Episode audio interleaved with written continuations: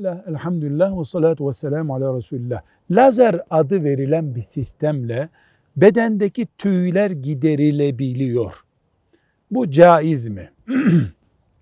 Burada iki şeye dikkat edeceğiz. Birincisi tıbben sakınca getirmiyorsa caiz. Buna doktor karar vermeli. İkincisi giderilmesi caiz olan tüylerin giderilmesi caiz. Mesela bayanın yüzünde e, tüylenme olsa giderilmesi caiz olduğu için gider ama erkeğin sakalının lazerle giderilmesi caiz değil. Üçüncü bir konu daha var.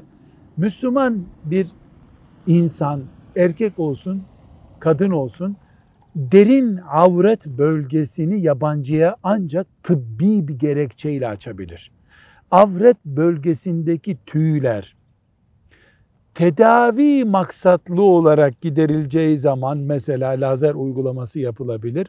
Sadece daha rahat oluyor, daha kolay oluyor, daha kalıcı oluyor diye avret bölgesindeki tüy temizliği lazerle veya herhangi bir şeyle başkasına yaptırılamaz. Velev kadın kadın olsun, erkek erkek olsun bu sonuç değişmiyor. Velhamdülillahi Rabbil Alemin.